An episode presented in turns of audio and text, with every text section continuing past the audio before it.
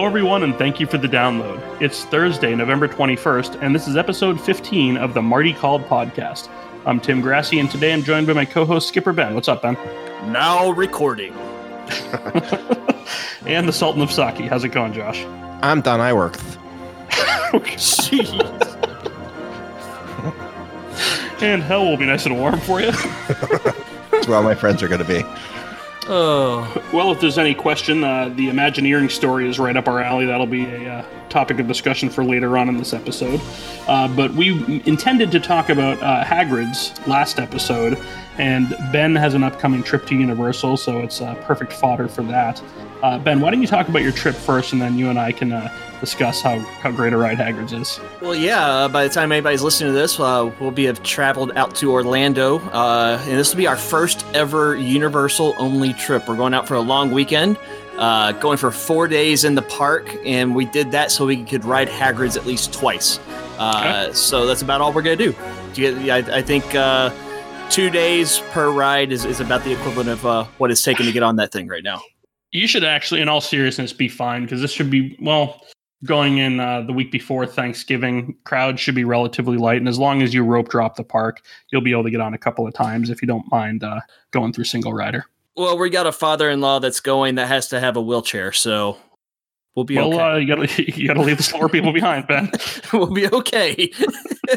uh, no, we're really looking forward to it, though. This is uh, like I said, we're we're only doing Universal uh, for that entire time, and so uh, which is really tough to do, knowing Galaxy's Edge is open right down the street, and I still have not been there yet. But we're saving that for the summer. Uh, if if Rise of the Resistance or was open during this trip, then I would have fought a lot harder to uh, pay the money to to spend a day there, but.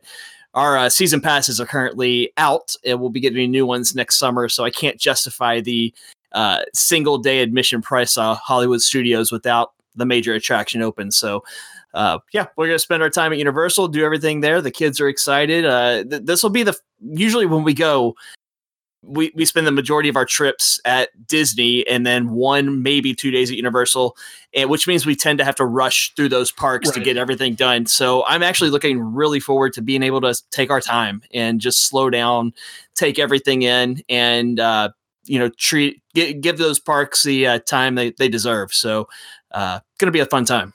On any given trip, what is the most um, what are the most amount of days you spent in a Universal park? Two. Two. Okay. Yeah. Josh, a uh, single two per park. No, no, no. Two overall. Okay. Yep. I believe I've had a, a, trip where I where I did three days there, but for the most part, it's one or two. Um, now, when I, I, I get the sentiment. I've done I, two consecutive days of Islands of Adventure. Back oh yeah, day, back when it first opened, I, have I've and and that was fine. Yeah, th- there's enough things that there that we just love to do over and over that uh, I, am not worried about it whatsoever. We're gonna we'll get our rides in. Uh, now, when I worked out there, I did have season passes uh, okay. two of the two of the summers, so I've spent you know an extensive amount of time in those parks. But that was also pre Potter and all the all the stuff that's gone in over the last ten years. So uh, this will this will be nice to, to like both the kids have the wands for Harry Potter, and again, we don't tend to have enough time doing that uh, like they would like when we're do when we only have one or two days in those parks. So I think we have like you know hours blocked off to just let them wander around and do as many spells as they want without having to rush to get somewhere else. Sure. So uh, you know, little little things like that'll that we'll take advantage of. Now, just out of curiosity, sorry, as a, as a parent of of kids, do they? I, I, I remember being a kid. Do they need food and water? They do. Are they like a chia pet? Do you water them once and then they're just fine? How does that work? They, child concept to me. They they I, specific, I specifically remember going to Disney as a kid, and I would get really bummed out when my parents wanted to go eat a meal because I wanted to go hit attractions. So uh, you know, obviously back then things like, you know, Sorcerers of the Magic Kingdom and all any of these interactive experiences didn't exist. So or none of mm-hmm. them exist, I should say. So But like the post show experiences at Epcot kind of are on par with that. Yeah. They are. And I think that the older me would really have spent a lot more time there. But as a youngster, this is my traditional cough or sneeze into the microphone during the show. Much um, appreciated. You know, I I even then I even though I did like it because I was always kind of a nerd and I appreciated technology, I was anxious to get to the next main attraction. It, it, it does sort of surprise me that a young kid would want to do something like the the interactive stuff instead of getting to the next ride. These things have the payoff though that that gives it the experience of you know being an attraction in and of itself. If these things were as just incredibly lame little turn a light on and turn a light off. You know, I think they would get bored with it really quick. But yeah, make making it rain and making it making chandeliers illuminate. strip and, club in Harry Potter world. Excellent Yeah. reference. you you obviously haven't gone down Knockturn Alley yet. Uh, but no, the the, ex- the the payoffs on these interactive deals are good Daddy, enough. what's AIDS? Don't cut this out of the show, Tim. See, have you seen the Haley Joel Osment episode of Walker Texas Ranger? yes, yes. Walker says I have AIDS. we'll put that at the end of the show. what were we talking about? Uh, Haley Joel Osment. Craps. yes. Uh, Wand experience with Haley Joel Osment. yes. we have we have a show title. I don't want Uh, him to have eight. Uh, so uh, Hagrid's. We'll, we'll we'll we'll get back to that. So uh, what led us into this talk of my trip? transition. Dynamite transition. Uh, I wanted to get into Tim and uh, his opinions on Hagrid's because we didn't touch on that last last episode, and and that was something he got to experience on his last trip. So uh, give us the lowdown. What'd you think? Sure. So uh, Hagrid's is a great ride, uh, first and foremost. For me, I put it at Expedition Everest level. I don't think that that is degrading it at all, but some people will probably take that to mean that that's degrading. I just I think it's an excellent ride. Um, I wouldn't begrudge anybody that says it's their favorite ride that Universal has done, or even their favorite ride in Florida. For me personally, I feel I still feel that Spider Man's the best ride in that park. And if I were to if I were to put them in order, I'd say Spider Man, Forbidden Journey, and Hagrid's uh, in that order. Um, I'm also getting old because I did Hagrid's twice and then Forbidden Journey and felt a little woozy uh, halfway through Forbidden Journey. So uh, I don't know if my stomach can uh, can handle uh, all of that in you know an hour and a half. Did you pop out your seven day Monday through Saturday? No, no, not not quite, not quite. No. All right. Well, there's your problem.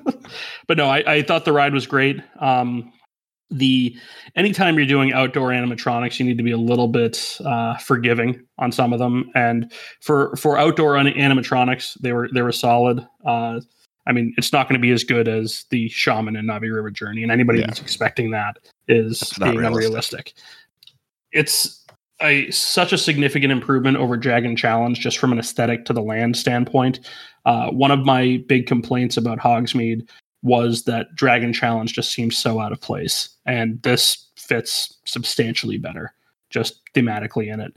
And it is a very reasonable argument to make that Hogsmeade is the best themed land in the world right now because you have two fantastic attractions plus the Hogwarts Express and all of the environmental components that are in there. So it's a, it's a great addition. There's no no way around it. Uh, other than that, um, it sounds like it's getting a little bit more reliable. Uh, uh, aside from the occasional bumblebee attack, is it bumblebee or yellow jackets? I don't know what bumblebees probably wouldn't attack, but some sort of uh, stinging animal then uh, is is attacking guests.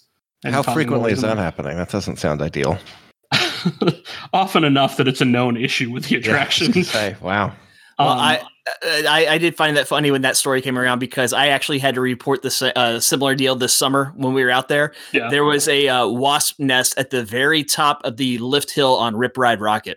Okay. And Oof. as as you're leaning backwards and cresting over, and literally we- I saw you know it had to be 50 wasps swirling around right as you come over the top. And so yes, I had to uh, let people know right right at the end. And so I, I feel sorry for the exterminator who has to get at the top of that thing. And, and there is uh, a very non-zero chance that you're going to get stuck at the top of Rip Ride Rockit as well. So yes that's yes. not a that's not an insignificant threat. it's far it's- better than it's a tough to be a bug effect.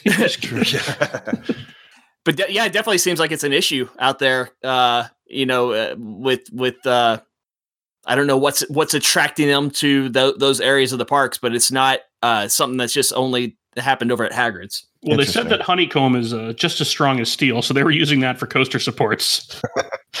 but I mean, aside from that, and I assume that is a solvable problem, um, and I, it very well may have been solved. Uh, I had admittedly haven't been keeping up with uh, with wait times on it since my trip, but I was able to uh, to go on through single rider. A point of note on the single rider line there is you wait in the traditional standby line, and then there's a breaking point with maybe like half an hour to 45 minutes left in the standby line, and you can jump into single rider. So it's not like a uh, the entire line is single rider. You do have to wait a little bit, but still a shorter time. Uh, you do miss uh, the pre-show with uh, with Hagrid, and I, I actually never saw the full pre-show. So Ben, you can tell me what I'm missing. I didn't uh, see it either. Okay. I did. Yep. We we got put into the side entrance and uh didn't I never saw uh because the other time I rode it was single rider as well. So uh didn't didn't see it. so the uh, the second time that I rode, um, it did stall uh, right before. Like I, it was, I, I just left the load area. I didn't even get to the first launch, and they were giving everybody anytime uh, express passes for anything in the park uh, after that. And I, I had a very uh, once once the ride started again, there were no interruptions on it. But it seems like they are making sure that everybody gets a chance to experience this in the correct way. So They they gave you an express pass pass for something else. They didn't just give you the option to re-ride right then. they, they gave an express pass that I could have used for that, but it was good for anything. So they've got a few Huh. different versions of express pass, and I think there's uh, the the one that's distributed most often is good for everything but Harry Potter rides. I think there's one that's good for everything but Hagrid's, and then the one that's good for everything, including Interesting. Yeah, it, I stalled both times we did it, and uh, the second second experience, I stalled at the same point you're talking about, and both times when we got back to the unload area, uh, they told us if we wanted to ride again, just step to the side, and we were loaded onto the next car uh, Okay. immediately. And they were doing that for everybody that had a bad, quote unquote, bad experience with with any stalling on the track. So it is That's nice that you know they realize the time investment that you've put into waiting for this Right. That if you don't get the perfect experience, they at least give you some option of, as a makeup for it, which I think is really cool. Yeah, no sense messing around because most people are waiting an hour plus for it. So Yep. I get it. Uh, but no, great ride, great ride. the the the theme the theme park that's most local to me is Holiday World, and they have they had the first winged launch coaster. It's a B and M coaster, and the first year that they put it in, it was having problems stalling, and in fact, it was actually blacking out not only other parts of the park but neighborhoods surrounding it uh, because of how much current it draws because of linear induction motors, and they actually. Uh, uh, I think the second year that it was in, they installed like a little uh, substation there next to the ride, and that completely solved the problem. So, I have no idea if that's in any way related to the issues they're having there at Universal, but but hopefully it's something that they can figure out what the problem is and, and get it legitimately fixed and not just hope that it, you know, people stop expecting it to work. Uh, I've been monitoring monitoring the, the wait time all week, and it's been about ninety minutes all day, Okay. which to me just seems like a normal wait time for. A That seems like the right amount of wait time. For Yeah. that. Yeah. Yeah, I, I I haven't been or seen, or if there has been issues, people haven't been chirping about it as much on Twitter. But yeah, I, I would think a ninety minute wait is very reasonable, honestly, for an attraction that's this popular. yeah. I believe the day that I was there was October 2nd. Uh, I was there right at rope drop and was able to ride twice using single rider by 1030. And I, I'm guessing it was probably a 60 to 90 minute posted wait time um, for total standby. But uh, I was able to do that. And comparatively, when I got off the ride at uh, 1030, Forbidden Journey had a five minute wait. So even if that ride is showing 60 to 90 minutes for a wait time, you're going to be pretty darn quiet elsewhere in the park. Yeah. So, um, are you saying on property, Ben? No, just right off property, but we're Okay. within walking distance of the uh, of the parks, so very close. In all likelihood, you won't need Express Pass for really much of anything other than maybe uh, Kong. Yep. So, anyway, uh, the other things that I did do uh, on, um, I guess, Fast and Furious. Technically speaking, it is a ride. Uh, that's the best thing I can say about that. Um, it is. It is awful. It is awful. And uh, That is Fallon, a great fucking review, like headline. like technically speaking, it is a ride. uh, Fallon was better than I expected it to be, but a longer experience than I uh, probably would. Uh, it, it isn't worth the length of the experience, if that makes sense. There's not many attractions that, that people say that about. Like Universe of Energy had to hit 45 minutes to get people to say that. So that's that should give Yeah. you some insight into how problematic that is. and and part of that was just that uh, they have the holding room, and I felt that we were in there for like twenty minutes to half an hour, and probably didn't need to be relative to where everything else was in the park that day from a crowd standpoint. But it was it was a good ride. It was better than I expected it to be. So yeah, th- those are the new to me things that I did. Do you think that if that ride went away tomorrow, that in, te- in 15 or 20 years, you would think back fondly on it, or would you just forget that it existed? On Fallon? Yeah. Nah. No. Yeah. that's the that's I mean- the stuff that nostalgia's made The, of. the, nice, the nice thing with that attraction though is the like the area that it's in and especially the actual ride room where the uh, where the vehicle's at it's not themed at all inside there so whenever the day comes that they want to rip out the theme of it and and redo it with another you know keep the ride system but redo it with a, uh, another property shouldn't take very long to switch it over And that's what we call we in Disney Imagineering called the black box model. Yes. Yes. Yes. Um, speaking of Imagineering, uh, Woo, segue we are we are all uh, uh, what's the premier members of the Disney Plus uh, program. I think if you live in the states, you're, you're you're issued a, you're issued it now at this point. And the thing that's perfect fodder for us, right up our alley, is the Imagineering story. Uh, it's a So docu good. series that's on here. This was actually first announced at the 2013 D23 Expo as a documentary to be made by Leslie Iwerks, uh, and it evolved into this docu series. We can tell in the first few episodes that we've seen that some of these interviews are definitely six to eight years old. Some obvious giveaways as some people that are no longer with us that are being interviewed in what appear to be recent interviews. That's Pepper's ghost. uh, Bruce Vaughn made the cut. Uh, you have uh, uh, Kevin It'd be awesome Rafferty. if in episode five they airbrush him out of it. that You would have- be a baller move. you have Kevin Rafferty, looks to be about 30 to 40 pounds ago. oh Mar- that's, that's a weightist comment. he he Yep. actually, it looked like he was too skinny in some of the uh, uh, interviews. that he Wow, there. good save. So, um, so uh, I'm saying this, this is probably a guy Excellent that, uh, thinking.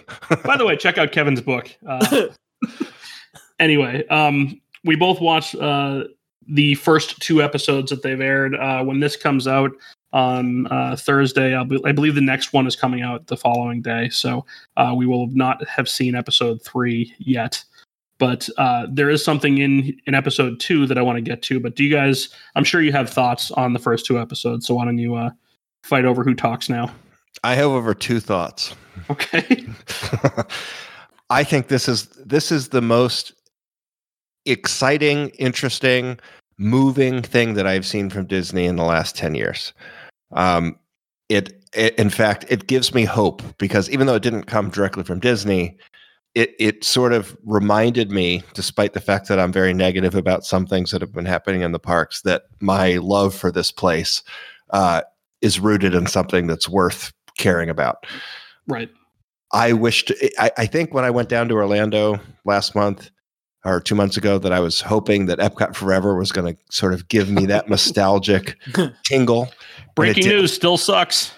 Yeah, I mean it, it's a train wreck, but this did. I mean this is this to me is Epcot Forever. This is the story of why I care. It's it just it touches on so many things that I care about. The parks, uh, the the incredible charismatic visionary that Walt was, his ability to simultaneously be a ball buster and also inspire the people around him to do the best work of their lives and to to leave a legacy that's affected hundreds of millions of people.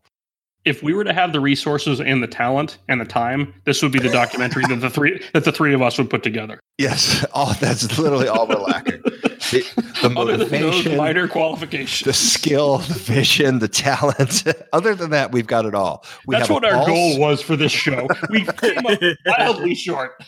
yes. Um, but it is, you know, and, and I, one thing I will say, and I, I made a comment on this in the Facebook group.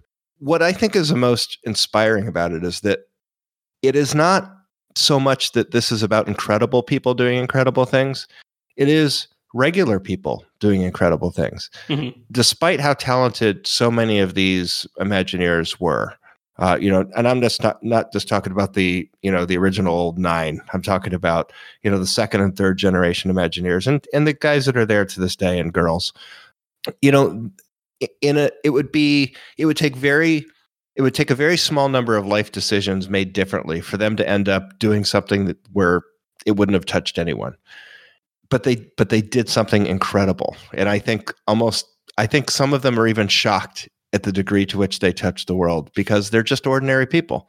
Mhm. And the, the the magnificent thing about that, particularly for people who are younger than us, is that they have that ability. And I do think that part of what what is magical about Disney and what was really magical magical about Epcot for me was it that it instilled this notion that just regular old you, or in my case me, can go out there and make a meaningful difference in the world. And and that is a really really powerful thing to actually make people who are frail and insecure and just regular old human beings believe that they can go transform society uh, is a very very powerful thing. And That was it's- your empowerment sentiment that you mentioned 10 episodes ago. yeah, I mean it's it's still there, and I you know, and I when I go on property, it's I see the weirdest things that remind me of it. But it's the the character injection is is hard for me to get over, and in a lot of the Imagineers that they interview when they're talking about Epcot, uh, there's at least there's one quote in particular in episode two where I, I, I wish I could remember who said it. I, I don't. I, it might have been Card Walker. It might have been someone else. He said that the you know the whole fundamental idea of this thing was that it was all the creativity and magic of Disney free from the characters. Mhm. And to hear that in 2019 uh, is a little bit of a kick in the balls, quite frankly, because that is so antithetical to the direction that that park's actually taken. It, it, it it's hard to it's hard to appreciate the history of Epcot and listen to the people who built it talking about it and come away with anything other than the acknowledgement that the thing that they built is no longer there. Uh, and th- and that's depressing, but but nonetheless, if you want to see what our sentiment is for the future of Epcot, what we'd like it to be, there's probably 10 quotes in episode two that kind of frame Epcot in a in a single sentence or two, uh, and each of which we would accept as the future of Epcot. Yeah. I, I would say if you can watch episodes one and two and not tear up a little bit at least once or twice, um, you don't have the same affinity for this place that I do. And occasionally people on Facebook or whatever will tell me that, you know, they don't think I really like the place because I'm so critical.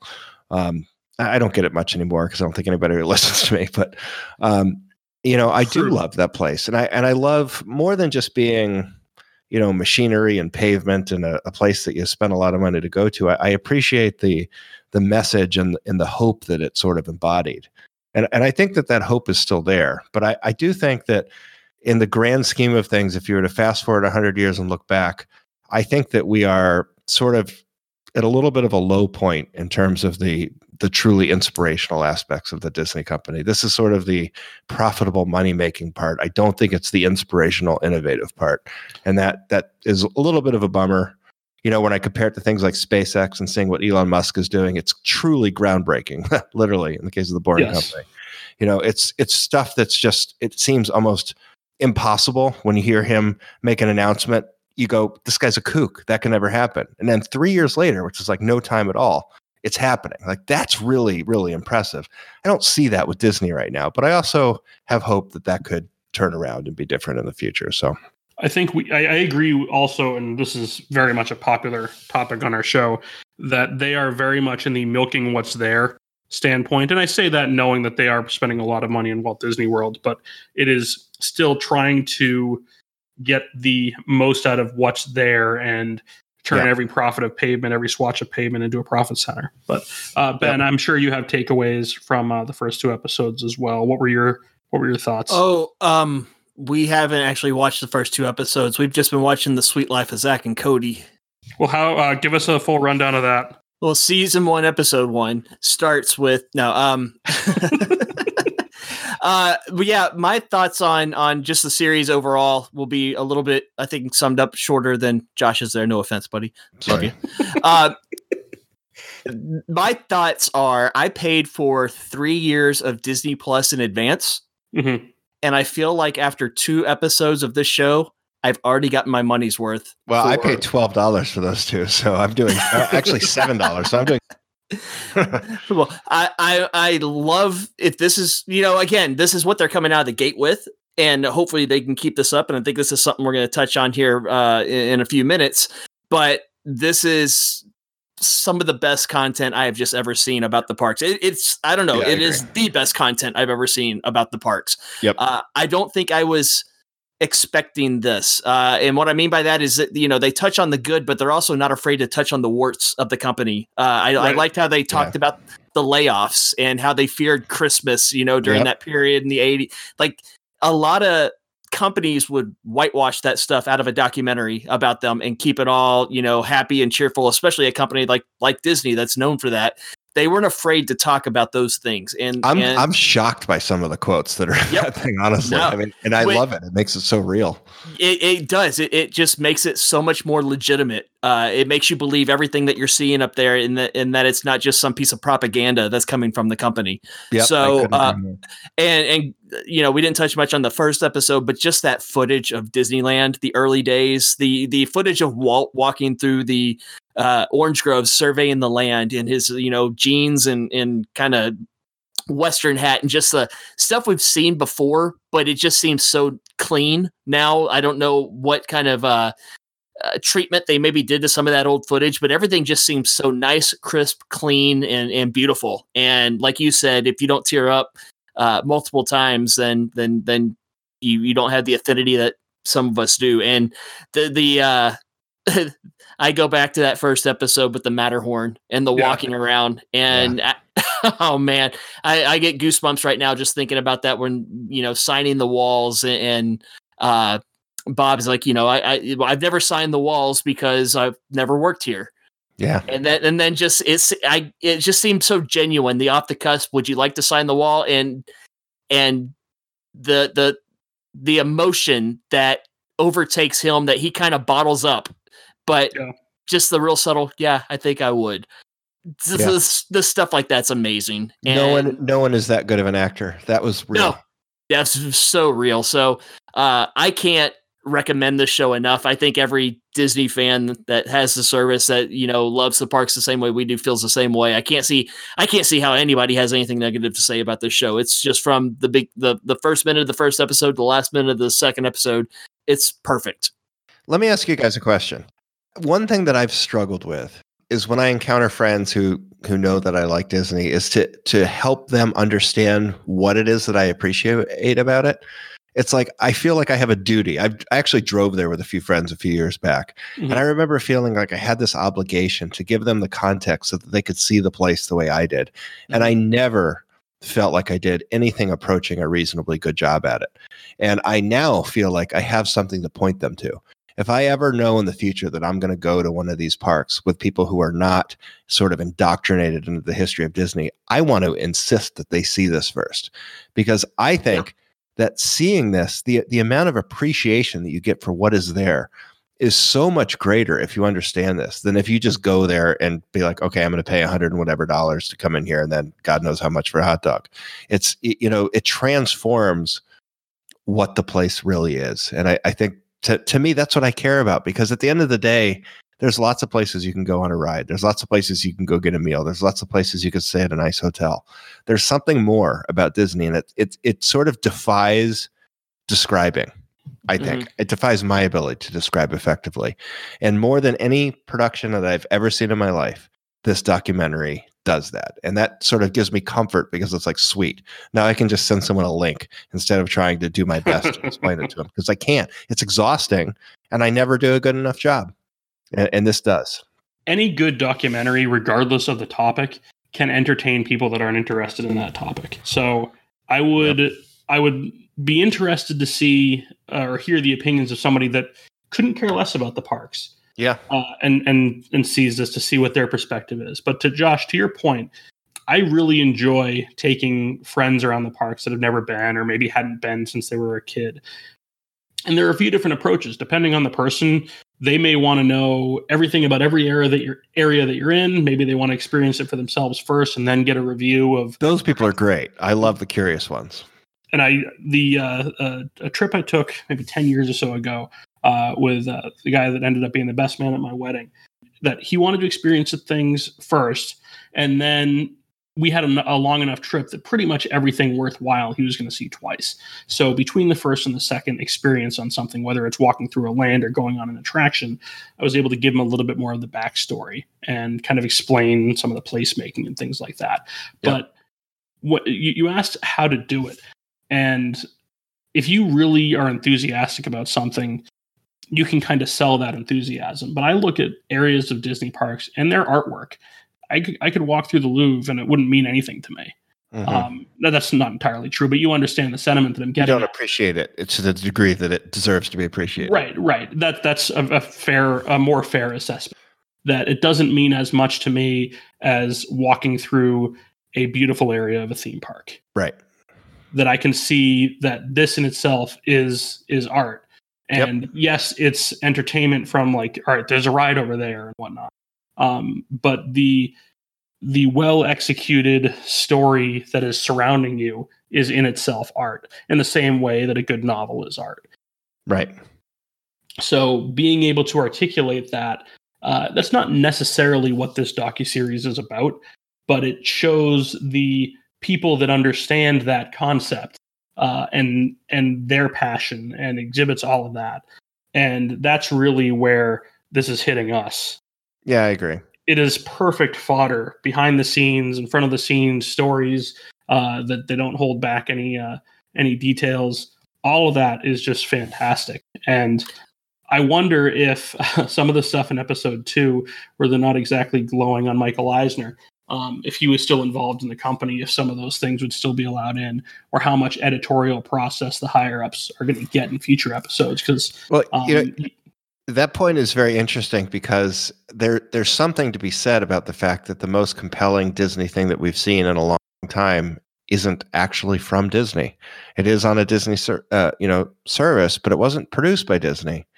And that makes me wonder if maybe they're not so close to their own game that they can't uh, maybe that's why they're having trouble tapping into to the nostalgia of fans is that they're they're just so close to it that they can't see it. I don't know, but uh, to me, it's interesting that it's a third party that produced this most, uh, you know, inc- uh, just an order of magnitude more compelling than anything that I've seen uh, in a long time. when you're saying it's a third party, what do you mean by that? Because as as far as I know, Leslie Iwerks, who's putting this together, is she on the Disney payroll? I mean, she's obviously connected by name to uh, to Disney. Yeah, my my understanding was, uh, you know, the truth is I don't know. I don't I don't want to tend to know things I don't. Uh, I thought it was an independent production, obviously with the consent and uh, you know buy-in of Disney, but I didn't think that it was a Disney production per se. And some of the quotes I saw certainly lead me to believe that. And you know, one of the things that's interesting, just as a sort of a, an aside, you know, Apple recently got into the content business with Apple TV Plus. Yep. And one of the big criticisms and concerns about them going into that is that as a very friend, uh, family friendly company, there was concern that they would want to have sort of corporate censorship over the creative process. And that was, you know, when I hear about a Disney documentary being on Disney Plus, my thought would immediately be that Disney is going to be exerting a lot of, you know, if not censorship, at least some steering currents as to what's going to be in the content of those. And based on what I saw, I don't think that's the case. And I think that if Disney Plus wants to be able to promote, you know, outside content that is highly successful, uh, I have I have a lot more confidence now than I did before that they're going to be able to do that because I think the best creative people don't want to be censored, right? They want to be able to to go with whatever they feel. And I I feel like this Imagineering story is is the story that these people wanted to tell, even if there are warts on it that the Disney company might, in some sense, prefer not to be made public. Just to be clear, I think it'll be interesting. Oh, sorry. No. I, I, was, I was gonna say I think it's gonna be interesting to see how much it stays that way as it gets closer to the current regime. I think they might be. I think they might be comfortable with you know. Yeah, look at the wa- warts during the uh, the the sixties, seventies, and eighties because that's so much distance between what we're doing now. Yeah. Will Will they admit to errors and mistakes made over the last 15, 20 years? That's that's still uh, you know. That's a great have see. question. I'm guessing they take the American adventure approach, where they just don't talk about it. That's Yeah. what it is. Yeah. Uh, in in recent history, it's harder to do that than it is 30 years ago. And Well, uh, the also recent history, it's hard to know whether the decisions were right or not. no, we know, we know, we're right. You know, we're right. Yes, this is correct. Trust me. But you know what I mean? Like it's it's much easier to look at something happen 60, 50, 40, 30 years ago and say, you know, it was either good or bad because you have the unfolding of time to reveal the consequences of those choices. Right. It's much harder to look at something, you know, uh, how do you look at Frozen replacing Maelstrom and really give an analysis of whether or not that was a good choice or a bad choice. We'll know in 15 or 20 years, maybe, but we don't really know now. We could certainly, I know that what the three of us would have to say about it. Eh, but, that also depends on a metric of how are you measuring success? And I, I agree with you. Question. So I agree with you. That, that's, that's, I think that's the overarching problem with all of this is that how do you actually success? Walt measured it, I think, by just joy and innovation, which is something I relate to. Um, and I think all of us do. I was just going to say Frozen Ever After was a great idea. you shill. Frozen Ever After was a great idea, just in the wrong park. Damn it, they got that. and the fact that they're cloning it in Hong Kong is beyond stupid, but that's beside the point. Um, so, on the heels of the Imagineering story, this is, as we said, right up our alley and we thought that there's room for more concepts in this. And it looks like on the store on the uh, docu-series itself they're just going chronologically. But there are other avenues within imagineering within that niche that uh, we would like to see them explore. So we've all kind of come up with our own ideas. But ben why don't you kick us off with what you were thinking with this?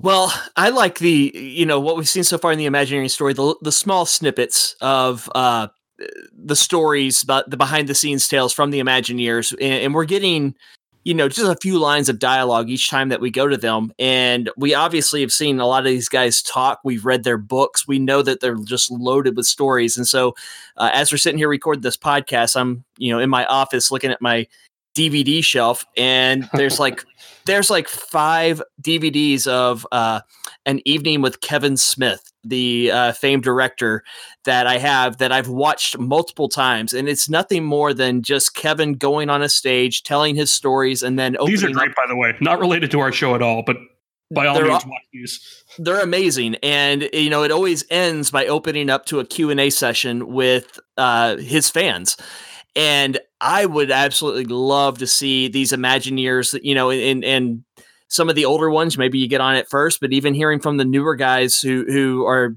you know, responsible for building a lot of the new things in the parks uh, hearing those stories and then doing the q&a sessions and having these one-off in you know an evening with so and so an evening with so and so and and putting these up there as you know one-offs you know, do it in a, do it in an auditorium setting. Do it on the Disney lot. It can be filled with Disney employees for all I care that are asking the questions. But I want to hear more of these stories, and I I like the idea of uh, just a one on one setting where where they're they're free to roam and talk and bring up any idea that they want to and then taking questions that would spur it on it's not a whole lot different than the uh, imagineering you know dinner or dinner offerings that they've offered at Walt Disney yeah. World, where you have dinner di- dinner with an Imagineer, and you're just gonna sit and talk, you know, talk the shit and hear the stories and ask them questions.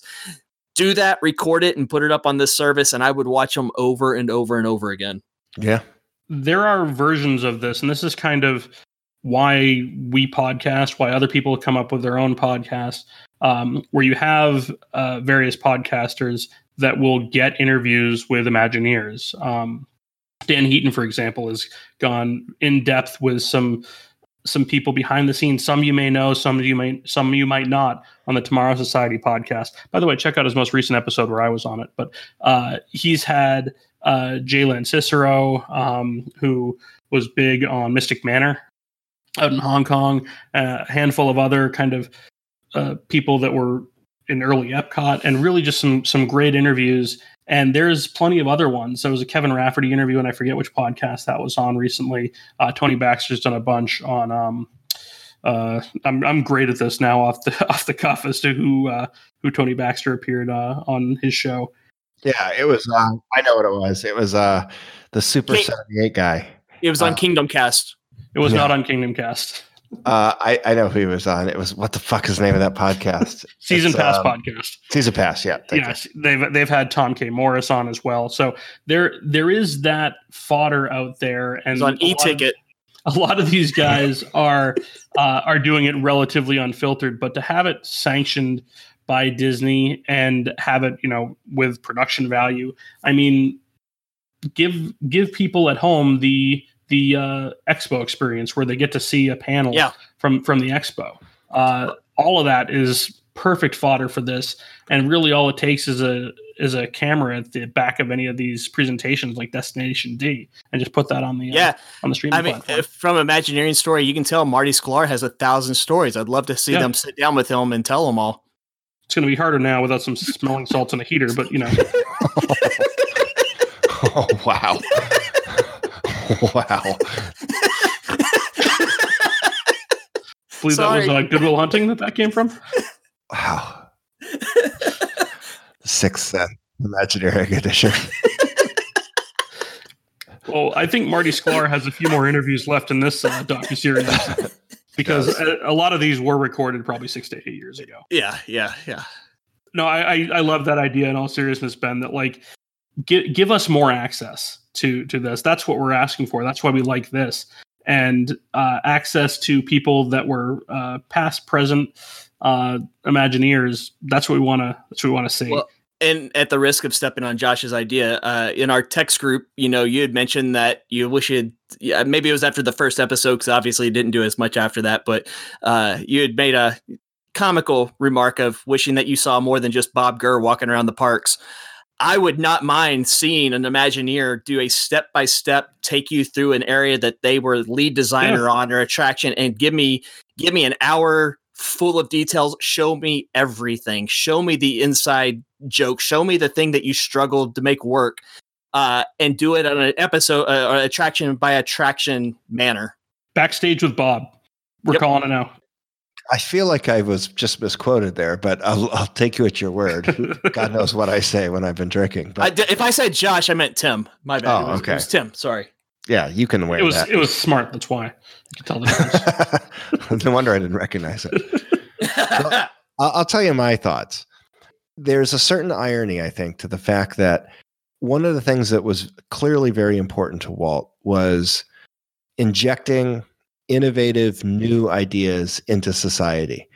And the reason I say it's ironic is because Epcot is this vision that he had that so many people who are fans of Disney say was a failure. But at the same time, the real core competency of the Walt Disney Company is telling stories. And now they have this platform that at least 10 million people subscribe to on day one. Yep. And they've proven through this documentary that they have the ability to be to tell a very, very compelling nonfiction story. And that they can leverage the capability of their artists in order to do that in a way that's able to touch people that aren't necessarily experts in the fields that they're talking about. So the thought I had as I was watching, particularly episode two, where they introduced Epcot, was that you know if you look to to the side, uh, look at Apple has iTunes University, Google has Google Scholar. Um, you see a lot of companies nowadays that are leveraging the the large audiences that they have on their platforms in order to make what was previously something you'd have to go to college for available to the masses.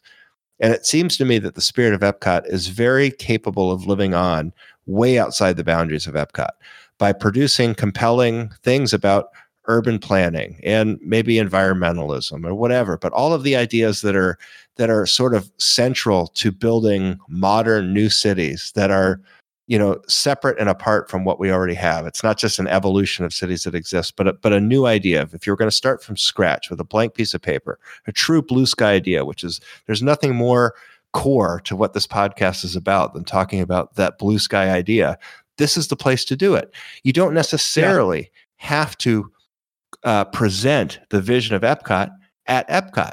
Here's another channel that the walt disney company has to express new and innovative ideas to pull ideas that are happening in industry and explain them to people and to sort of break down the barriers that intimidate people about modern technology uh, and and perhaps pave the way for a more you know high tech efficient uh, hopefully friendlier both in terms of people and the environment future um, and, and that's what i would love to see them do because at the end of the day epcot was just a medium. It's just a place. It's just it's you know it's a physical location. It's not but what was magical about epcot was not that location. It's not that acreage. It was the ideas.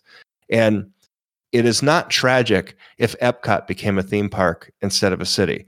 What would be tragic is if the ideas and the spirit of innovation that was at the core of epcot were to die and here's a chance for that to live on in a way that doesn't in any way jeopardize or undermine the company's need to uh, you know profitize that company and and generate revenue with it. So that's what I would like to see them do with this, along with 500 other things that are character based. There, there are plenty of things that I'm sure that they've filmed that they've got uh, in the vault or just sitting around collecting dust somewhere that all kind of fit into this Imagineering mode. They've created channels for they've created a Darth Vader channel where all of the movies that have Darth Vader in them are, are on it. You can hmm. absolutely create an Imagineering channel. And Yep. one of the one of the benefits that Netflix has is that it can carve the thinnest of niche out of any category and subcategory. And I'd like to see Disney ultimately get to that point. And their library is so vast that they can certainly do that with existing content, not even having to create new content. Uh, there are those old travel channel shows. I think it was Destination America. Some of picked up some of them. They did a special on, I believe it was National Geographic for making a thrill ride on Everest. All of those things are stuff that's already created. You just need to put it on the streaming platform. But I'm I'm saying this with absolute seriousness. Why not put Martin's vids on there? That there is I know that this isn't necessarily the Imagineering side of things, but he effectively creates mini documentaries on extinct attractions but doesn't have access to the vault. Yeah. So why not why not work with somebody like that if not Martin himself and say, "All right, let's reproduce these with our content and With you dialogue. can put it you can put it together. Yes, with dialogue would help with with uh, interviews from the people that were involved and give give Martin a producer, a director credit because he's done a lot of this research and legwork himself. Um, and not to say that I'm volunteering Mark uh, Martin's time. I am. It's fine. I have one mandate though. He has to learn that color. There's no U in the word color. so so so British spelling uh, issues aside, beyond the Imagineering side of things, there is a historical need where Disney is Disney and the Disney parks are part of our history in the uh, in the 20th century now the 21st century that I think going through the archives and looking at photos and and footage of of stuff like that would also be right up our alley. And I mean, I just looked, took a quick look at some Martin's vids, and these aren't things that have millions of views, but also he has zero dollars for an advertising budget. He doesn't have a platform that gets 10 million people that could actually drive it to it. And he's still getting, you know, tens of thousands of views on these things on a regular basis. So I'd like to see those sorts of things as well. But yeah, I agree. I mean, Martin. I I think at the core of what you said is that Martin loves these places the way we do, yeah, and and those are the people that I want to see in charge of producing content. yeah. I mean, reach out to uh, uh, people, open up the uh, the hiring budget for the Disney Archives, and have a Disney Archives channel on Disney Plus. God, can you imagine how good? I mean, you can see just from the first two episodes of this show. I, mean, I've seen things I've never seen before, and I've Yeah. spent I don't know how many thousands of hours. I assume just googling any obscure keyword I can to try and find Epcot construction pictures. And here, twelve minutes in on episode two, is things I've never seen before. Uh, it's remarkable. I've spent a ton of money on Disney movies over the years, and I've been uh, submitting my points on Disney Movie Club to work my way up to the tour of the Disney archives that they have on there. And I've, I, I finally do have enough points, but the last couple of times I've been out to California have been during a D23 Expo when they aren't running tours of the archives. I've So- done a pri- I've done a private tour. I'm I'm very jealous, and that's what this would be, Ben. And it, it's something that is clearly up Ben's alley. I'm sure it's up Josh's alley, and it's certainly up mine. Uh, that's the type of access that we want to see. Things like that Yep. is is very much uh, up our alley. I was gonna say that's probably the best perk I ever had from doing Inside the Magic when I got reached out to the guy running the archive saying, "Hey, I listened to the show. Want a tour of the archive? Yes. Oh, let me think about it. sure. That's so awesome. yeah, just me and him walking through, and he started me from the Wow. first vault and walked to the last vault. It was amazing. That is really really cool. I would love to have that experience. The way this works for anybody that's interested, Disney Movie Club, if you buy physical media or go to see movies in theaters, you can get points. And up to a certain point, I believe the tours are in groups of eight traditionally, if you're not Ben. Um, so you can get one where where it's just your group of up to four people, or you your group of up to four people is with another group of up to four people. Um, so still pr- relatively intimate, not one on one time, not necessarily, you know, you can totally pick out everything you want to see specifically, but something that is 100% on my bucket list. Unless you're me, when I was asked, "Hey, what do you want to see something from?" and I said Casey at the bat, and we Okay. went and found the backgrounds, and he started pulling them all out, and we got to check it all out, and then I got That's to hold the. Oh, it's and it's one of my all-time favorites. Uh, but then also going to the Nightmare Before Christmas and holding the individual Jack Skellington heads that they used in the Oh, movie. wow. Awesome stuff. Very cool. Very cool. Uh, any chance you have pictures of any of that stuff? Or did they not allow you? No pictures allowed whatsoever. Yep. Now, and the, the coolest thing was back when I went, this has been, oh, it's probably been eight years ago. Uh, but they were going through digitizing everything. They were, they were taking everything, uh, cell by cell, drawing by drawing, anything they had, they were making digital copies of. That's And, good. Wish it uh, last. Well, and he went, "Do you want to see Steamboat Willie?" I was like, "Hell yeah, I want to see Steamboat Willie." And the the the the drawings that he showed me, he's like, you, "If you look here in the top right corner, you'll see the the co- uh, the rings from the coffee cup that they set that he set down on it while he was drawing the pictures." And Jeez, I mean, that's fucking moving. awesome, awesome stuff. So It makes yeah, it real. You know, that's that's oh, the yeah. amazing thing. Yep. I remember uh, Mongello telling a story, and source aside, uh, he was talking about the animatronic. Um, I- I don't know if it was a parrot uh, that they used and disassembled for uh, the inspiration for the tiki room, but they had the bird that was disassembled in there and, and put back together. And what Lou was dumbfounded by was the thing still worked. And uh, I- I, think Lou he censored himself on his show as he is known to do, but he uh, outwardly said like holy shit the thing still works um, and stuff like that that to maybe your average person on the street where they don't necessarily understand the significance of it all right not as impactful as it us to, as it is to the three of us but Yeah. Yep. If if I could tell a really quick story here, sure probably five years ago, my accountant, ironically, uh, posted a comment on Facebook that he had taken a trip with his family to Disney and how he was really, really blown or disappointed by the Tiki Room and didn't understand why this was an attraction and what a disappointment it was. And I, and I responded saying that, you know, there's a historical significance here. This was the first foray into animatronics, and Walt wanted this thing, but they couldn't have real birds because they would shit in the food. And, you know, and this was like you know basically the foundation upon which all of these other attractions grew out of.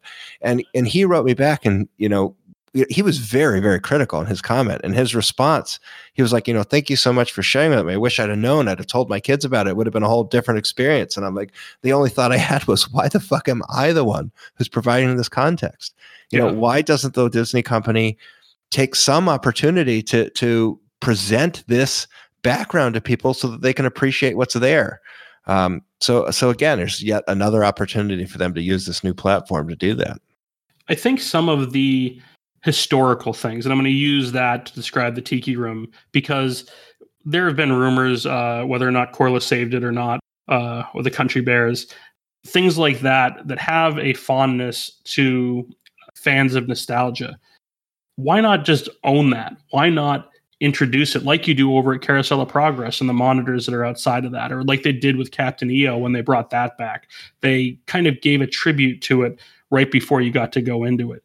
Um, there is room in a lot of those attractions where you could do that sort of thing and be self aware. But uh, I understand not doing it everywhere, but for something like the Tiki Room that in its current form, while shortened, is largely unchanged from the original from just the uh, content standpoint. Mhm. Uh, explain it. Say that hey, this is this is what it is and why it's important to us. That sort of thing. and it, it makes it a. It's like imagine a history museum.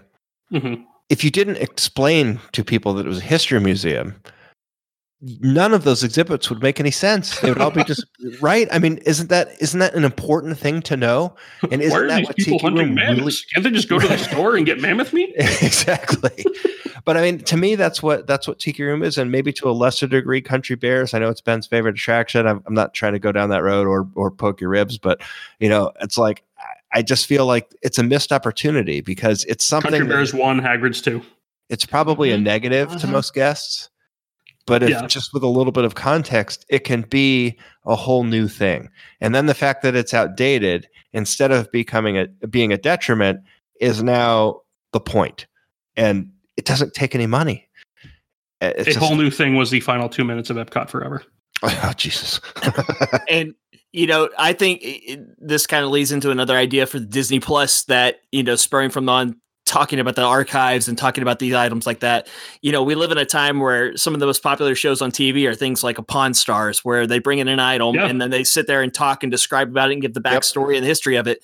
That's that's uh, low hanging fruit i feel for this company. Uh, go over there and each 30 minute episode can talk about three different items and let's talk about the history of this drawing. Let's talk about the history of this audio animatronic. Give the backstory of uh, you know buzzy sitting over there in the corner. What's he from and where he sorry i had to uh, but no I, I think that would be very compelling content that that we would eat up and disney fans would eat up uh, you know on on disney plus Yeah, absolutely. Uh, do we have anything else on the uh, uh, Imagineering story or our or our uh, Disney Plus ideas? Getting I'm- I, I do find myself I'm at the point where I'm already dreading how many episodes are left. I don't have we ever have we been given like a a, a idea of how many episodes this is? Is it a one season so. show? I do have a little bit of hope that it has it referenced as season one uh, when you pull up the items. So does that maybe lean to there can be a season two because I don't want this to end. And- I, and- I'd be surprised if it's more than six episodes. I I really mean- would. I will tell you that I have the attention span of a retarded goldfish with a head injury.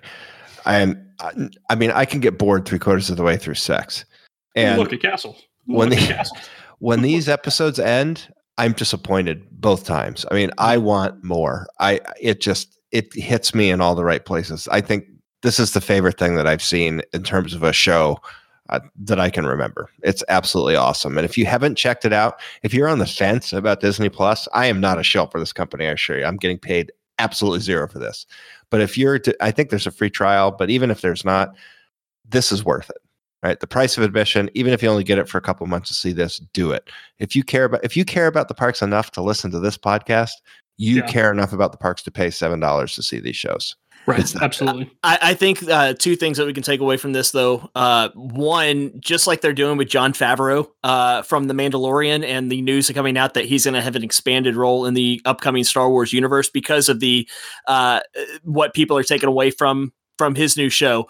This, whatever Leslie Iwerks wants to do next, uh, if it's Disney related whatsoever, Disney just needs to say, "Go do it." Do it, Uh, yeah. because it's not just the, the the the content of the show that we love, but it's just well made. It's The- so the- well made. It's so good. Yeah, the pacing, the editing, everything about it, whatever she's done in, in the in the stamp on it that she's put, uh, she needs to be allowed to do whatever the heck she wants to do next. I'm, I'm just I- gonna go and call it. It's a masterpiece. It it really is. This this is gonna this is the seminal explanation of Walt Disney that I've ever seen. It is. It is great, and I'm looking forward to uh, episode three on Friday. Hopefully, I, I assume it's going to continue with the Friday release schedule. We don't know. For sure. that's uh, that's the other thing I was going to say is I know there was some question about Disney doing the once a week release of episodes, going away from the Netflix model of Yeah. just dumping everything out there at once. I love this. I love that it builds up anticipation. I love that it gives us a week to talk about what we just saw. Uh, I'm I I don't mind binge watching a show, but I think it has taken away from what people get to do of you know taking the time and making this like a, a communal type deal where we're all watching the same thing at the same time getting you know when when this new episode comes out on friday we're all going to watch it and we're all going to start texting each other or doing whatever to talk about that episode.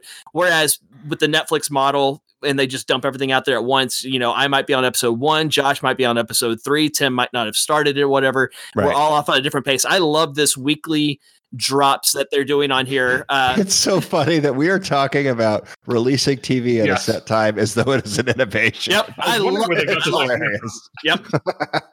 ne- I hear that next year they're actually going to be transmitted over the air, and you will need rabbit ears in order to receive it. It's going to be a breakthrough.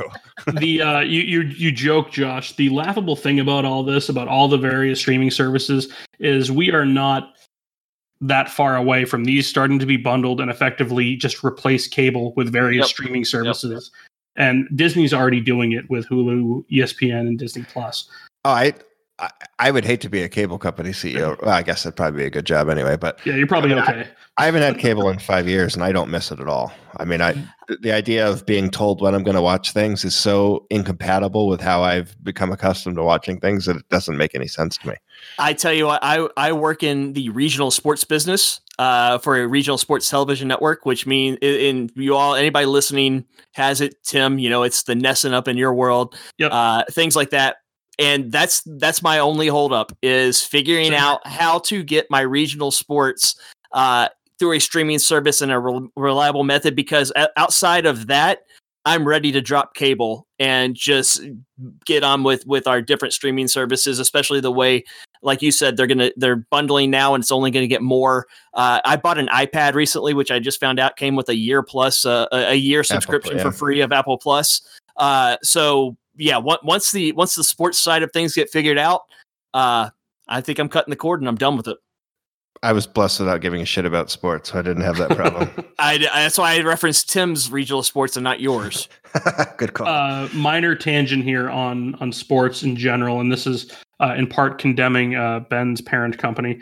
Um, one sports needs to be in 1080p or 4K, uh, and until they're streaming at that level, um, unfortunately, we're going to be stuck with broadcast. And right now, Thursday Night Football is available in 4K, and that's about it. Uh, baseball, they did the a, the ALCS and NLCS in 4K, but then didn't do the World Series and it's it's really kind of laughable. But Small correction. It's actually UHD, not 4K. 4K is a cinema standard. UHD is a television standard. One is 3840 by 2160, and one is 4096 by 2160. So don't mean to be a don't mean to be a sourpuss there, but you got to get these things correct.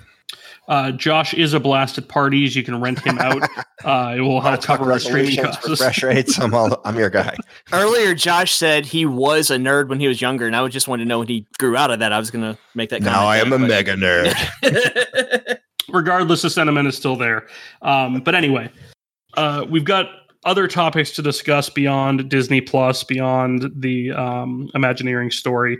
Uh, within the last week or so, uh, there has been information put out there by WDW Magic user SWGE, possibly standing for Star Wars Galaxy's Edge, possibly not, where uh, he or she went through a detailed description of the three pre shows as well as the ride for Rise of the Resistance. The ride opens in two weeks, hopefully.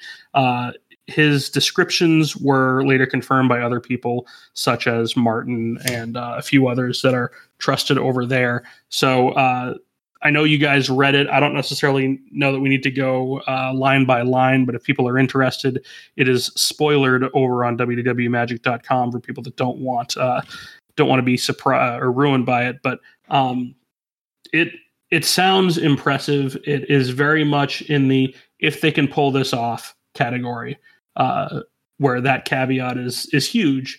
But if they can pull this off, I think this will live up to the best ride on the planet. Uh, I mean, I will tell you that I had two impressions as I read that. Well, three. The first is that I don't really know the characters of the, the franchise well enough to appreciate some of the details that were revealed. Uh, but I think there is some significant concerns operationally that this thing might not be a disaster. I, and I just for those of you who are curious, go read it. I, I'm not going to give you any spoilers, but let's just say that there are whereas a lot of attractions have let's call them contingencies to where if something breaks, there's a way for the ride to continue to operate in some degraded mode. Yeti, right. um, eh, you know, this one apparently, you know, according to this rumor, which could be correct, could be not, but I'll say it, it read as credible to me. Um, this and was verified just- by other people as well. It's pretty much in line with what we know it to be, just with a little bit more detail. Right. And this ride apparently doesn't. So it's, you know, you can make, describe it as having a single point of failure. If one thing goes down, it, it doesn't change the experience in a negative way. It it shuts the experience down. Yeah. Um I forgot the other thing I was going to say, but it was profound. there are a few different there there are a handful of moving parts here uh, and that kind of is an understatement there are a lot of things that can go wrong and when something is two weeks away from opening you always hear reports of everything is going wrong there's no way in hell it's gonna it's gonna make opening and we've been saying it for months now that this very well could have the slow painful opening that hagrid's ha- had over the summer And if it happens in Florida, it's going to be leading up to the very busy Christmas season. The time that it's opening in early December is relatively quiet, um, but it's not three weeks removed from the busiest time of the year. So I hope that they are ready. I hope that this is flawless and perfect and the best ride in the world when it opens. And assuming that everything operates and they don't have to cut things out, then it very well should be. Um, but I, I thought of my second space. point. Go for yeah. your profound statement. It was that the magnitude of this attraction, as embodied by that leak, just sort of makes me even more confident that they made the wrong choice by opening this land early. Um, yes. Because it didn't open as the greatest themed land on the planet. And right. it didn't have a chance of without that attraction. If they had opened it with it, it would have had a shot. Now, whether it would have made it, we don't know. We lack that data.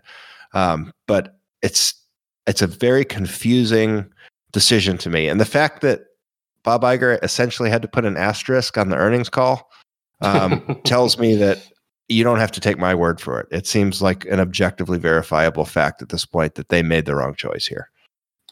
Ben, you said uh, on the heels of your Universal only trip that if this was open, you would be going over there.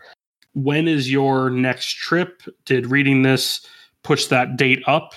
Uh, when do you think you're going to get a chance to see this? It will be July. Okay.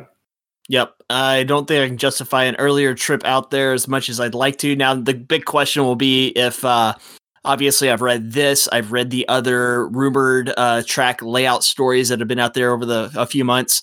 I think the bigger question will be: Can I keep myself off of watching the ride videos on YouTube? I know that I can't. I I don't think. I don't think. Yeah, I, I, yeah. Them.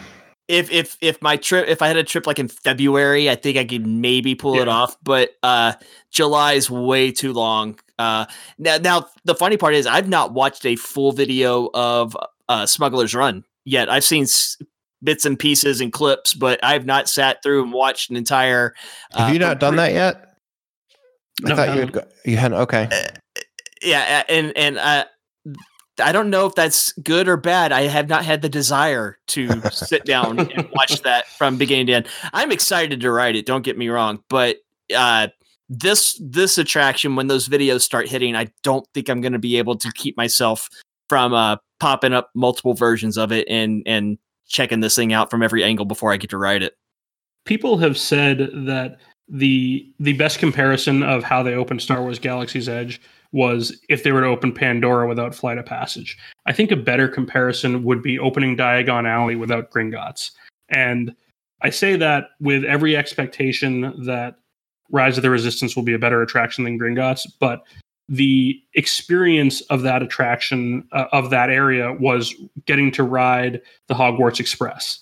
So you'd have the Hogwarts Express experience, much like you had the Smuggler's Run experience, but not the attraction that's supposed to be better than the Hogwarts Express. It's it's like foreplay without the actual final act. Yeah, I mean, that, yeah, and that's probably unless you're you know 16, not the goal. But at what point do we just start taking this as the norm with Disney? You know, it's like opening New Fantasyland with Enchanted Tales with Belle, but not Seven Dwarfs Mine Train. Yeah, yeah, yeah. You know, I mean, they're, they're starting to do this on a, on on the regular now. And I think it's because they haven't been held to account. Um, you know, at the end of the day, as capitalists, we have to acknowledge that that money talks, and they haven't been hurting in that department. They they make these decisions that we as hardcore theme park fans criticize as being stupid.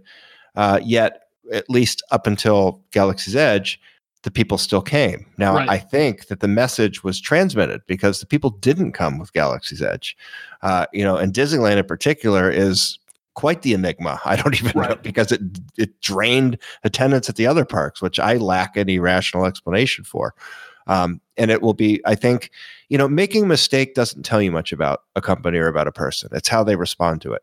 And if in you know next year two years three years five years they're still doing this and the the feedback from the community is still that it's problematic and the guests don't come then obviously you've got a tone deaf management um, but hopefully there was a lesson learned here and if it was then hey fine you know I, look i actually think the lesson learned here is there are going to be less single themed lands so it's not going to be a problem that's going to really even have cause to repeat itself I think I am fine with that, honestly, because single theme lands are almost always directly tied to an IP. So Right, right. So I, I think the the initial thought was double dip and do it that way. I, I would I'll actually give them a pass on Seven Dwarves Mine Train because that was something that changed in the development process where they pulled two things out, I believe, after construction had started and changed the process. But I understand what you're saying. And the the goal for uh, Star Wars was absolutely hoping to get two different attendance boosts, and it just didn't work. So plus Fantasyland, yes, it's new Fantasyland, but it was not a new land. I mean, Fantasyland right. still there. People knew what Fantasyland was, and to this day, the overwhelming majority of what Fantasyland is is the same as what it was in 1971. So, you know, it, I think it's different than than new acreage that's just been plowed, and you're going to announce it as this new, you know, land to the park. So, I think there's a distinction. They should have built new Fantasyland though around a fairy tale that none of us had ever heard of before. That would have been a good idea. would have, would have been a great idea. Um, moving away from Rise of the Resistance, uh, I don't anticipate that we will record a show before that opens. So we will uh, give our best YouTube uh, viewed review of it once it comes out. Unless it's like e-ticket and our next episode's next January. Yes, that's the plan.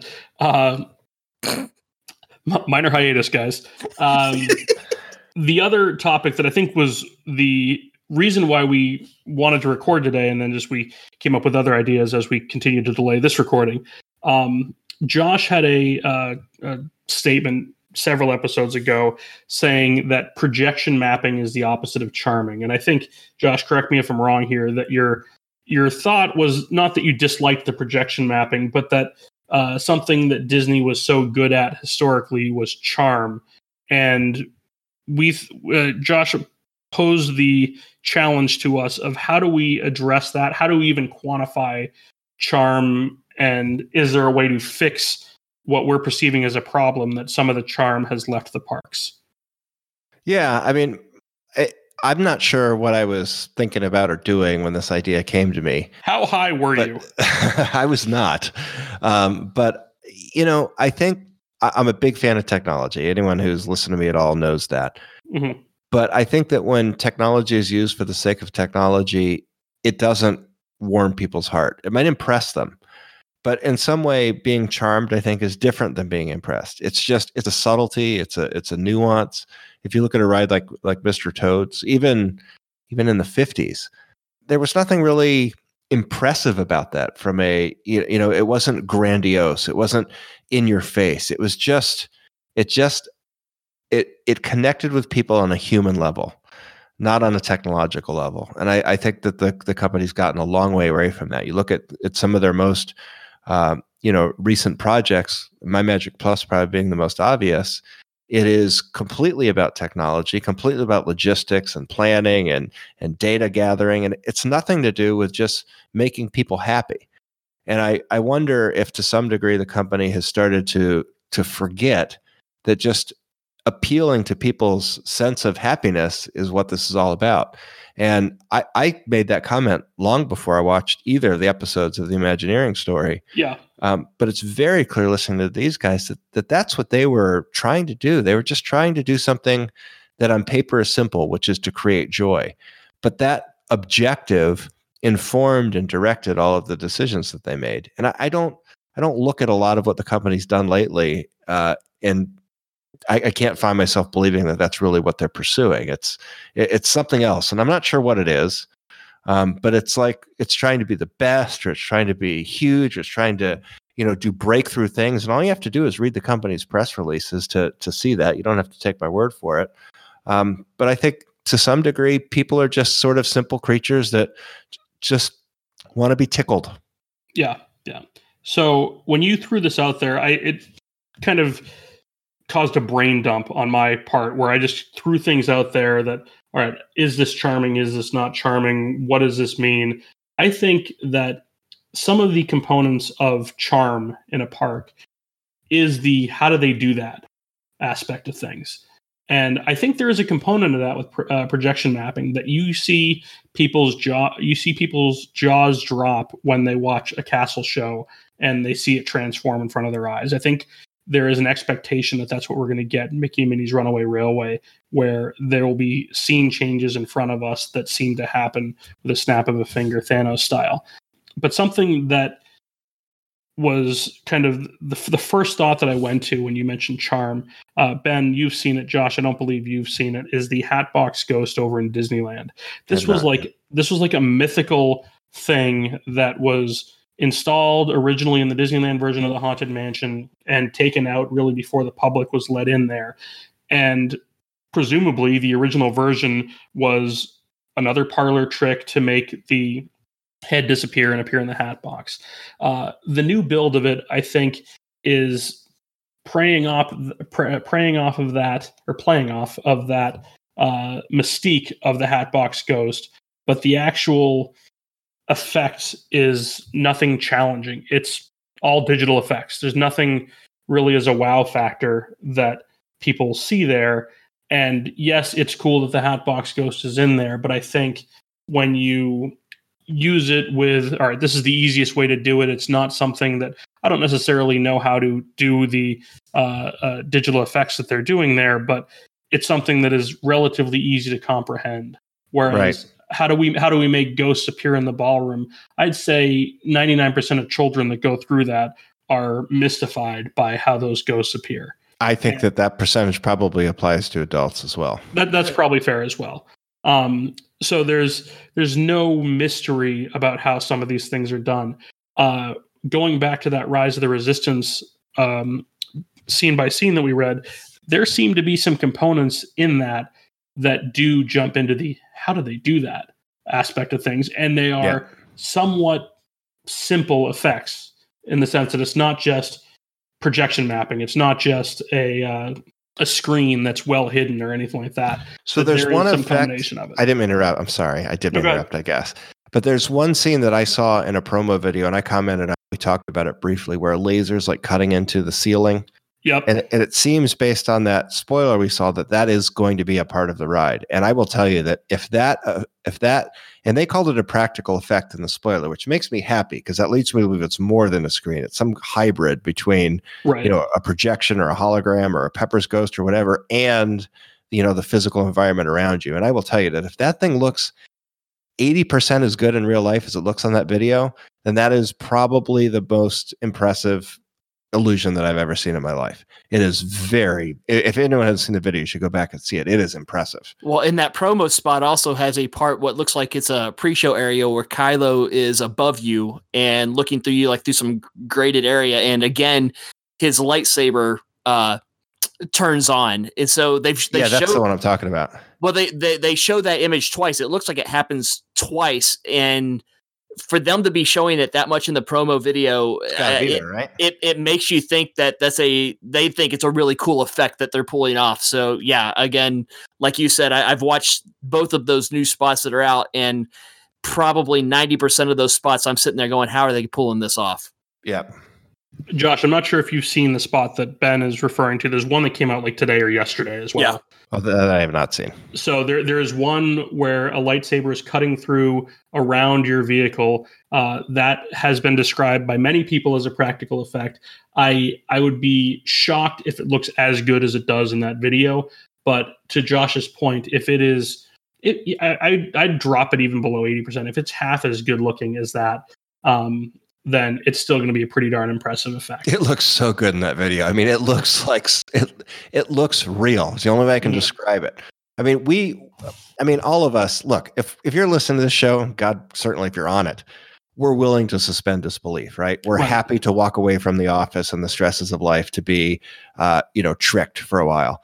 That doesn't look like that that looks like there's a dude cutting through the ceiling with a laser. I mean, that right. is what it looks like. It doesn't, you don't have to suspend disbelief. That is just, it looks like that is actually happening. And you don't see that very often. Even in the Haunted Mansion, you, you, yeah, they look like ghosts dancing in the ballroom. You don't really think they're ghosts in the ballroom. This looks real. And that is, that is a new level. The uh, uh moving away from from that effect.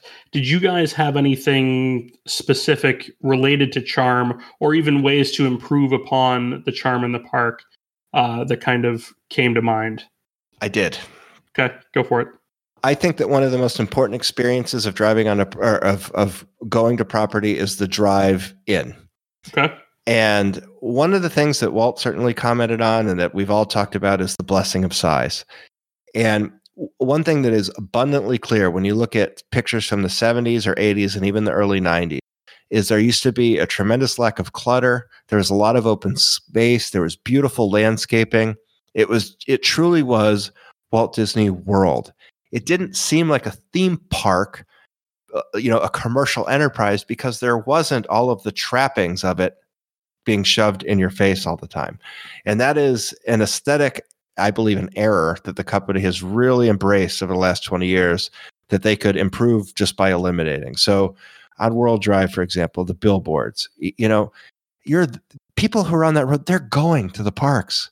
You know, what are you selling them at that point? Why not open that up? Why not make that a cleaner sight line again? You know, a little less commercialism in your face. Um, is charming because commer- you know advertising is not charming advertising is manipulation. It's the opposite of charm. Um, and i think walt disney it's it's a good enough place to stand on its merits. You don't have to shove it down people's throats. And i think a little more subtlety um, would be charming. It would appeal it would appeal to people's sense of um, you know comfort as opposed to just feeling like you're constantly trying to literally re- reach into their car as you're driving down the road and rip more money out of their pockets. What would you? Ex- uh, I mean, I understand what you're saying about getting uh, rid of some of the advertising billboards that are on property, but I, I think that having having something else to replace it, having something else to kind of give you the vibe that you're there, one obvious thing would be the monorail. Uh, another, but the monorail's there. uh, well, what what I'm saying is like a way to kind of just ease you into Disney World. Uh, so so some of those transportation things, if the Skyliner works uh, consistently, perhaps that as well. I'm not 100% opposed to the marketing, but I, I think something that is that is uh, more timeless and more Disney is is what is desired here. So perhaps not your traditional billboards, perhaps more things similar to that Tower of Terror. Uh, uh, That was the one I was talking about. I would get rid of that. The Really? Bugs Okay. Life- Yeah. What? The Bugs the Life, I think, is gone actually, but Okay, good. I would get rid of all of them. It's I to me, and and I get why they're there. And honestly, from a marketing perspective, it's probably not stupid. You got kids in the back of the car, and if you went to Magic Kingdom, Daddy, what's that? I want to ride on that. Well, it's a different park. Okay, I get it. But look, um, the spontaneity. I guess here's my problem with it. If we were still in an era where people were having spontaneous Disney vacations, then maybe it would make a lot of sense to try and appeal to that spontaneity to get you to spend another day there and go to to uh, you know the studios. But but My Magic Plus has destroyed the spontan- the spontaneous vacation. So it's like you're getting hit from both ends in a way that I think is negative. It's the marketing that would appeal to people who are able to just on the spur of the moment decide to hit another park, but you're also getting bombarded by the fact that if you do that, you're going to have a subpar experience because you didn't make your fast pass reservations 90 days out. So you you hit on the issue, Josh. You whether it was your intent Yes. or not, you you hit it. The the issue is the the scheduling. The well, that was a big. Um, my Magic Plus is a big part of what I object to. they, sure. they've they've prioritized efficiency over charm. Yes. and they've made the day feel more frenetic as a result of it. Um, I that's basically what I, I wrote up like several bullet points and paragraphs in those bullet points about what that issue is. Uh, so before I even get into that, Ben, I don't know if you had other areas of focus there, but I, I think Josh may have hit a significant uh, aspect of it. Uh, yeah, mine came from just a different angle though. Uh, Okay. from from a former cast member. One of the things that's happened this last year that just made my stomach turn and, and really uh, depressed me more than maybe the uh, the guests. But the uh, and this might sound dumb, but when when especially at the Hollywood studios, they changed the costuming over to a standardized look for all cast members in every attraction. I thought that was so depressing. I don't think uh, that's. A, I don't think you're wrong there at all. I You're think stripping out story. That's a huge deal. Yeah. Exactly. And from the cast member side of that, I can tell you from when I worked at the Jungle Cruise and I put that jungle, you know, the, the the the jungle shirt on and my hat that I got to fold and twist and you know, I we all gave our hats stories why they were so torn and tattered. What what happened to those situations? When I was at Muppets and I had my Bob lab Chapek would say that you would have your own backstory. exactly. Uh, well, in like at Muppets, I had my lab uniform, and the lab coat was optional to wear. I wore it every single time. Why? Because when I had that on, I wasn't Ben from Texas. I was working for Kermit the Frog at Muppet Labs, and it let me get into the story. And at that point, I could pass that story along to the guests who were coming into the attraction. When I look at standardized uniforms, you know, there's another uh, uh, amusement park that does the same thing. It's Six Flags. They all wear the same thing at every attraction. I don't want to go to Disney World to go to, you know, to, to feel like I'm at Six Flags. And I fear that, you know, what they just started doing this last year, it's going to get rolled out to other sections of parks, especially, especially like when you have the Twitter mob. I'm sure you all saw it when the the, the two cast members were walk, walk, walking through Frontierland out of costume uh from i think they had advent they might have had adventureland uniforms on or something from fantasyland and it blew up on twitter. How dare they do this? And again that's what the utilidors are for. Yes the, the idea is that they're not supposed to be seen in those areas but right. Because it caused such a, a crap storm on twitter i can see disney going well you know how we avoid that we make them all wear the same thing Yeah. Walt saw the same thing, and his solution was not to give everyone a nice uniform. It's- yes so I mean, he's sort of like, let's buy twenty-seven thousand acres in Florida to fix this problem. Disney's like, hey, yep we're gonna we're gonna give you a polo shirt. Done. so so when this idea was pitched that was the first thing that came to me is just the the stripping of the uh it, it it's it seems small again but to me it's not small and obviously to you guys it doesn't seem small either but it- it's just one of those other you know a, a nitpick that they i don't think they look at the overall impact of what doing something that they think is simple and you know i get i get it on their side they order one set of costumes they don't have to order and you know get 20 different things tailored at you know eh, with 20 different materials this and that but uh It's I was- pinching pennies, though. I mean, it's I- pinching pinching pennies, yep. pennies. Pinching I- pennies. I remember years ago an episode of Fanboys where I don't remember the exact title. Thrust of it was, you know, destruction by degree. And and the point was, you know, it's the aggregate effect of all of these little changes that really creates the, the biggest harm in the end. And I, I think I don't even think that's a little one, honestly. I mean, No, no. Well, I, I, I, I, I that's a big remember- I remember as a kid thinking how cool the haunted mansion costumes were.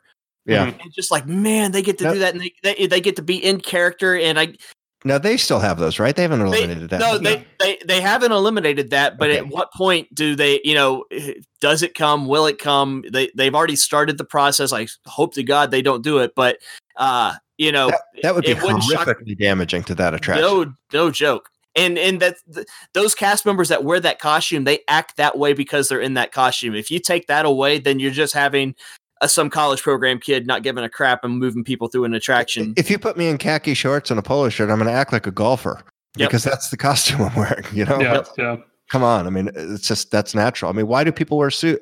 I could tell you. I remember when I first became a lawyer and wore a suit the first time. You know, not that I'd never worn a suit before, but people do treat you differently based on what Yeah. you wear. I mean, Yep. it, it might not be fair and it might not be right, and there's a whole social bullshit there that I don't care about anyway. But um, you know, that's just the way it is. We Yeah. we infer certain things about people that we see based on their appearance, whether we want to admit it or not. And certainly at a place like Disney, that's not a problem. That's the whole point. Yep. Right. So to that point, with um, uh, those costumes, they did the same thing over at Epcot a few years ago, where American Adventure went away from their wardrobe, and I think kind of made them all look like Pan Am pilots. And over at over at Hollywood Studios, the thing that's kind of dumbfounding about this is they normalized costumes elsewhere in the park, and then Galaxy's Edge. You've got a choose your own adventure style costume where you can pick from a multitude of different uh, tops, bottoms, accessories, uh, all sorts of things. Where So any logistic advantage was destroyed. yeah, it, it's it's really kind of confusing at best. Yeah. Some of the I, I want to go to uh, before I get into like my Disney experience, just in in general touring the parks, and I think charm plays into this. I've noticed, and I'm sure you guys have uh, felt the same way, that time spent at the Animal Kingdom and Epcot is different than time spent at the Magic Kingdom and Hollywood Studios. Yep. Absolutely. They're experience I, parks. Exactly, ex- exactly. They are uh, driven by the atmosphere, while Magic Kingdom and Hollywood Studios are driven by the attractions. Yep. And part of that as well is like how we tour today versus yesterday. Uh, there has been a shift. We, we, talk about this on the show. We talk about uh, what capacity an attraction has. That was never really discussed in uh, you know the early 90s late 80s about epcot because everything was super high capacity and they were just bigger experiences. You didn't have to really worry about the wait time. Um, and then when you add in uh, fast pass it kind of disrupts those lower capacity attractions even more and making uh, you feel like you're at a tremendous disadvantage when you don't pre-plan your trip. So i think it is very reasonable to say that a disney vacation today is far more stressful than they were 10 to 20 years ago. Which, if you just say that sentence out loud slowly and listen to your own words, you have the problem. Yeah, yeah. You, you, know, most people are trying to escape stress. Right, right. And, and uh, I, I think, and look, I get it. Look, I've been in a company where I've made. I'll just I'll follow my own petard here for the sake of uh, you know fairness. It's natural when you make a decision that that uh, involves a lot of money that you want to make it work. You know there, there's a reason that there's a sunk cost fallacy in the world. People don't want to see an error and then immediately say okay it's wrong. We're going to just you know consider all of this investment to be lost and start over. And I, I i still have some hope that there will be some retreat from this you know hyper planning model that Disney has right now. This is not the way to increase capacity. The way to increase capacity is to use your blessing of size. You have to expand the property.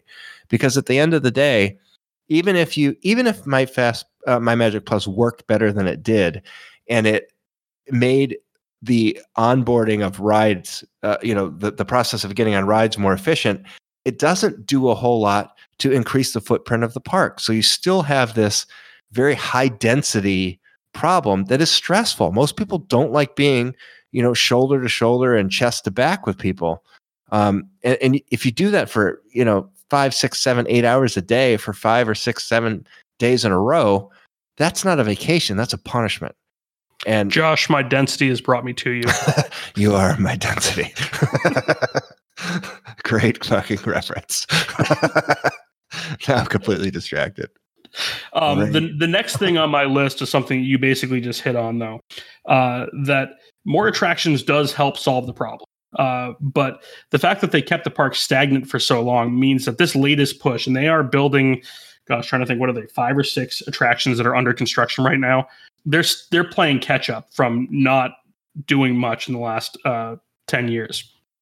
But I also think that we we discussed uh, following the D23 Expo uh, that the framework that they set forth for Future World very well may be looking to address this. That it, that it's certainly reasonable to say that like they broke up areas of Future World and are talking about some of those diversionary things that very well may be charming. That that new pavilion that's going in uh, very well may satisfy the uh, not jumping from attraction to attraction, but just things that don't need a fast pass that you can just go and spend half an hour, 45 minutes in and just enjoy your time there and not have to stress about whether or not you're efficiently touring the parks. Yeah. So there there is some hope there, but it still doesn't fix the greater issue here that they sunk so much money into my Disney experience that they need to see some level of recuperation of that. And yes, some of it is infrastructure, but infrastructure also includes the technology development around it. And I think that that a change to the fast pass system is absolutely necessary to bring Agreed. charm back to the parks. Yeah, I to me that is it's the sine qua non. If they don't fix that, nothing else they can do is going to fix it. Right. So I've got a f- I've got a few. That's what I was going to say. It's I was gonna say the same thing. It's a sign con one. Excellent Latining. Disneyland has fast pass and doesn't have the problem to the same extent as Disney World. The simplest solution is switching to Max Pass. Um, it's free to resort guests in certain AP levels, but a ticketed upcharge for non-resort guests. If you don't have Max Pass, you need to book at the centralized kiosks. That solves the problem not overnight because you still got 60 plus day bookings but if they were to s- suggest that now and say like beginning april 1st that's what we're going to do I would I would applaud them. I mean, uh, maybe I wouldn't applaud them because they're fixing a mistake of their own doing, but uh, it would it would solve a significant chunk of these problems. I'll applaud them. Okay, I hate advanced bookings, uh, but if that's a deal breaker for Disney and others, I think that there are other options as well.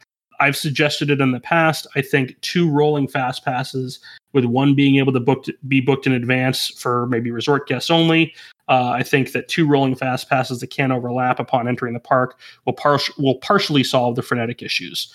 Uh, so, yeah. like in, in theory, with this, you check into the park, get on your phone, and grab a fast pass for Jungle Cruise at 9:30, and you already have one for Mine Train. So you go ride Jungle Cruise. Once you've used that, you roll it and you get another one. Say you want Peter Pan, and the next one available is 130, but the system won't let you get that because you've got Mine Train.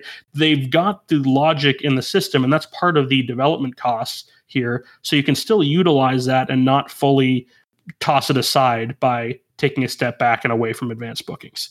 I think there's there is still the framework that exists that can still be used for a more enjoyable guest experience. Yeah, I I think that if fast pass is a perk and not a necessity to have a decent day, that that's okay. Um, but the the irony is that the you know the rationale for this program back when I heard it announced was to increase the overall capacity of attractions. And what it actually right. has done is it's harmed a lot of them. So that doesn't make sense. I feel that pitch was given by people that don't regularly go in the parks, yet they were in charge of them. I mean, seriously though, like that pitch was a Jay Rasulo pitch. Yeah, you never saw Jay Rasulo in the parks. This wasn't somebody that understood the park operations despite being in charge of them. Right. Well, it's the, like sometimes you'll hear computer software described as like it's a word processor that was designed by people who've never typed a document. Like that's right, right. that's that's a horrific description of a product. Um, you know, and I, I don't disagree with you. So, Josh, it sounds like your focus growing up uh, with the parks was kind of bouncing from attraction to attraction. Ben, I suspect yours wasn't.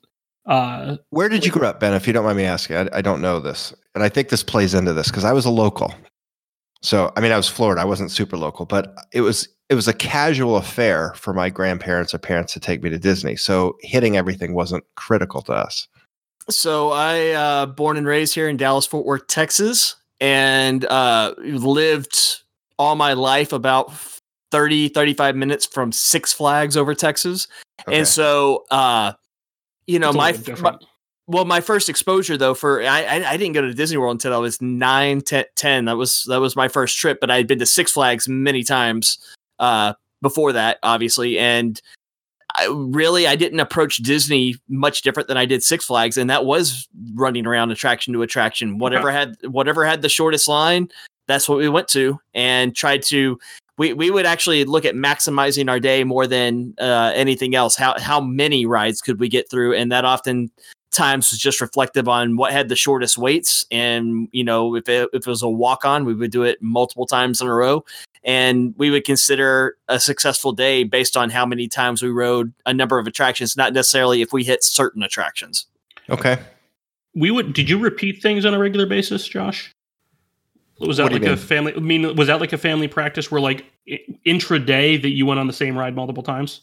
We treated Disney like it, it was a very casual affair, like I okay. said, because we are close. So so sure, it was just there was never an agenda, and that's what that's what made it great. It was just go there. You know, I had my favorites. Mm-hmm. Um, you know, and if I wanted to go do something five times in a row, we would. If I wanted to go do a bunch of stuff, we would. My grandma loved to shop, so she'd drag me around to stores. I remember going to Lake Buena, what was it called, the uh, Buena Vista shops yeah, or whatever. Yeah. Um, you know, downtown Disney slash Disney Springs, um, and I I always hated that. But yeah, I mean, it was it was truly just like going into another world where everything was nice and fun, and um, there was, you know, as a young person, there was never an agenda. I don't think my parents and grandparents had one either. It was just it was a great place to spend a day, and it was not at all stressful. And I, I could tell you, I know my parents; they were not stressed out there.